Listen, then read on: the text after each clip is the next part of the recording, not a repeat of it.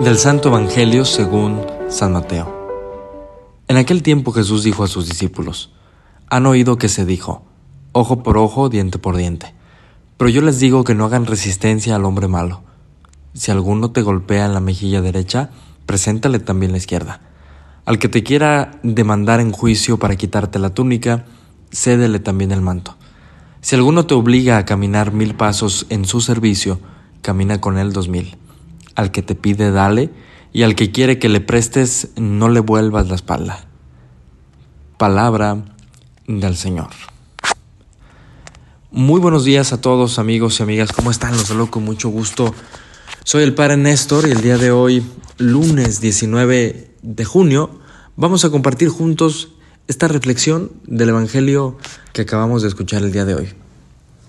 Resulta eh, muy importante siempre, siempre, ¿verdad?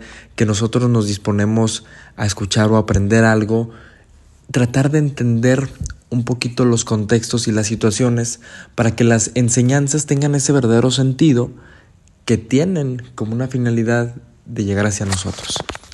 Jesucristo eh, sabemos y conocemos aquella gran capacidad que manifiesta cuando la muchedumbre y las multitudes se reunían a, él a escucharlo, era porque precisamente, y como lo hemos dicho muchas veces y no nos cansaremos de decirlo, ese mensaje cautivaba, confrontaba y a la vez también dejaba un sabor de boca muy distinto, claro, dependiendo de quien lo oyera, porque eh, esa espada de doble filo de la que siempre hemos hablado de la palabra de Dios tiene, tiene precisamente que sondear y llegar a esa realidad más profunda.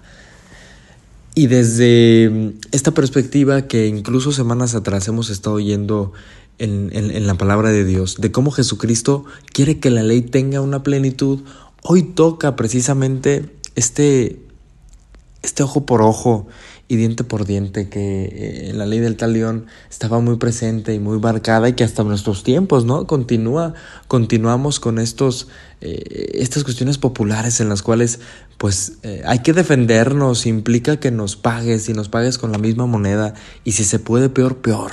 Es, es esta concepción que el ser humano va haciendo y va permitiendo que sea una realidad en él. Eh, Jesucristo, aquel príncipe de la paz, como nosotros lo hemos también llegado a nombrar, precisamente es lo que quiere. Pero esta paz no es como la paz que el mundo nos da. Es una paz diferente que desde la perspectiva cristiana nos tiene que ayudar a nosotros a crecer y también a mantenernos en una quietud y como dice el día de hoy en el Evangelio, a no hacer resistencia al hombre malo. Y basta con que nosotros veamos a nuestro alrededor y nos demos cuenta de todas las injusticias que pueden existir. Muchas de estas nosotros las estamos provocando. Algunas otras, pues somos víctimas de situaciones en las cuales de verdad no quisiéramos estar metidos. Pero Jesucristo una y otra vez nos indica el camino, que claro, cada uno en su libertad va asumiendo esto. Pero este mensaje de Jesús que pudiera ser confrontante y que tal vez para algunos pueda ser, bueno, ¿qué nos está queriendo decir? Que nos dejemos hacer lo que queramos, que nos dejemos humillar, pisotear o que nos dejemos aniquilar y acabar por el que se convierte en el hombre malo. No, simplemente que hay que saber llevar lo que es la verdadera justicia, la inteligencia, pero también la caridad y ponerlos, ponerlos todos en un solo contexto para que sea lo que actúe. En un problema, en, una, en un momento de tensión, eh, el ser humano suele ser muy impulsivo y siempre va a decidir, va a responder, va a ofender desde aquella visceralidad en la cual eh, la, la, euforia y el momento lo hacen responder. Y muchas veces respondemos sin pensar bien las cosas. Es hasta después que, como decimos nosotros, nos cayó el 20 y tal vez hemos caído a la cuenta de que ofendimos un poquito de más o de que nos pasamos, como decimos, y es ahí donde ya viene que nuestro actuar no fue tal vez el más conveniente. Jesucristo, al momento de decirnos, hazle resistencia al hombre malo, es que podamos nosotros combatir el mal, pero no con mal, porque si no será algo que crecerá y será todavía más fuerte. Sino hay que aplicar la resistencia, el mal, el bien. Y de esta forma nosotros tendremos que ir aprendiendo a dominar incluso nuestros impulsos, estos que a veces nos hacen reaccionar con el ojo por ojo y el diente por diente. Esos sabes que nos hacen decir, si me das en la mejilla izquierda, pues te regreso. Otra igual o jamás te pondré la derecha para que me acabes. La inteligencia, la justicia y la caridad son virtudes que nosotros debemos de tener en cuenta al momento de hacer resistencia al hombre malo. ¿Por qué la inteligencia? Porque la inteligencia nos ayuda precisamente a sopesar de momento lo que tal vez por la euforia, eh, por el enojo, por el coraje, no lo vamos a pasar por nuestra cabeza.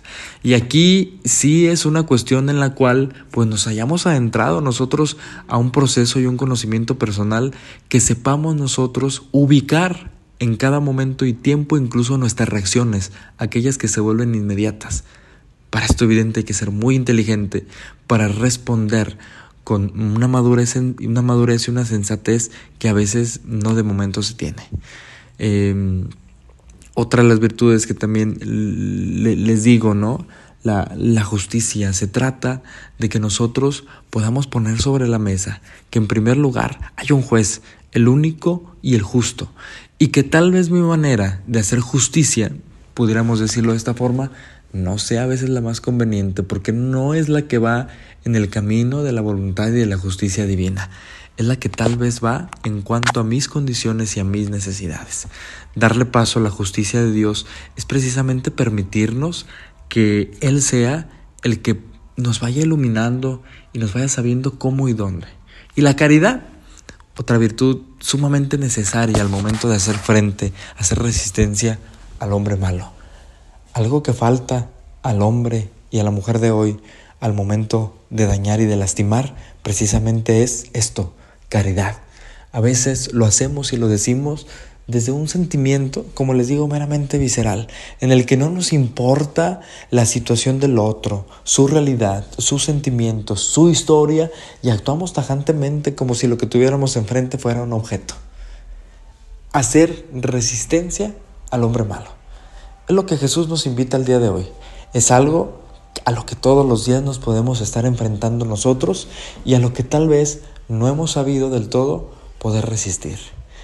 Pidámosle, hermanos, al Señor Jesús que nos conceda precisamente esta gracia, este dominio de sí mismo, para poder, a ejemplo de sus enseñanzas, ser hombres y mujeres de luz, de paz, de justicia y de caridad en un mundo donde a veces nos está ofreciendo lo contrario.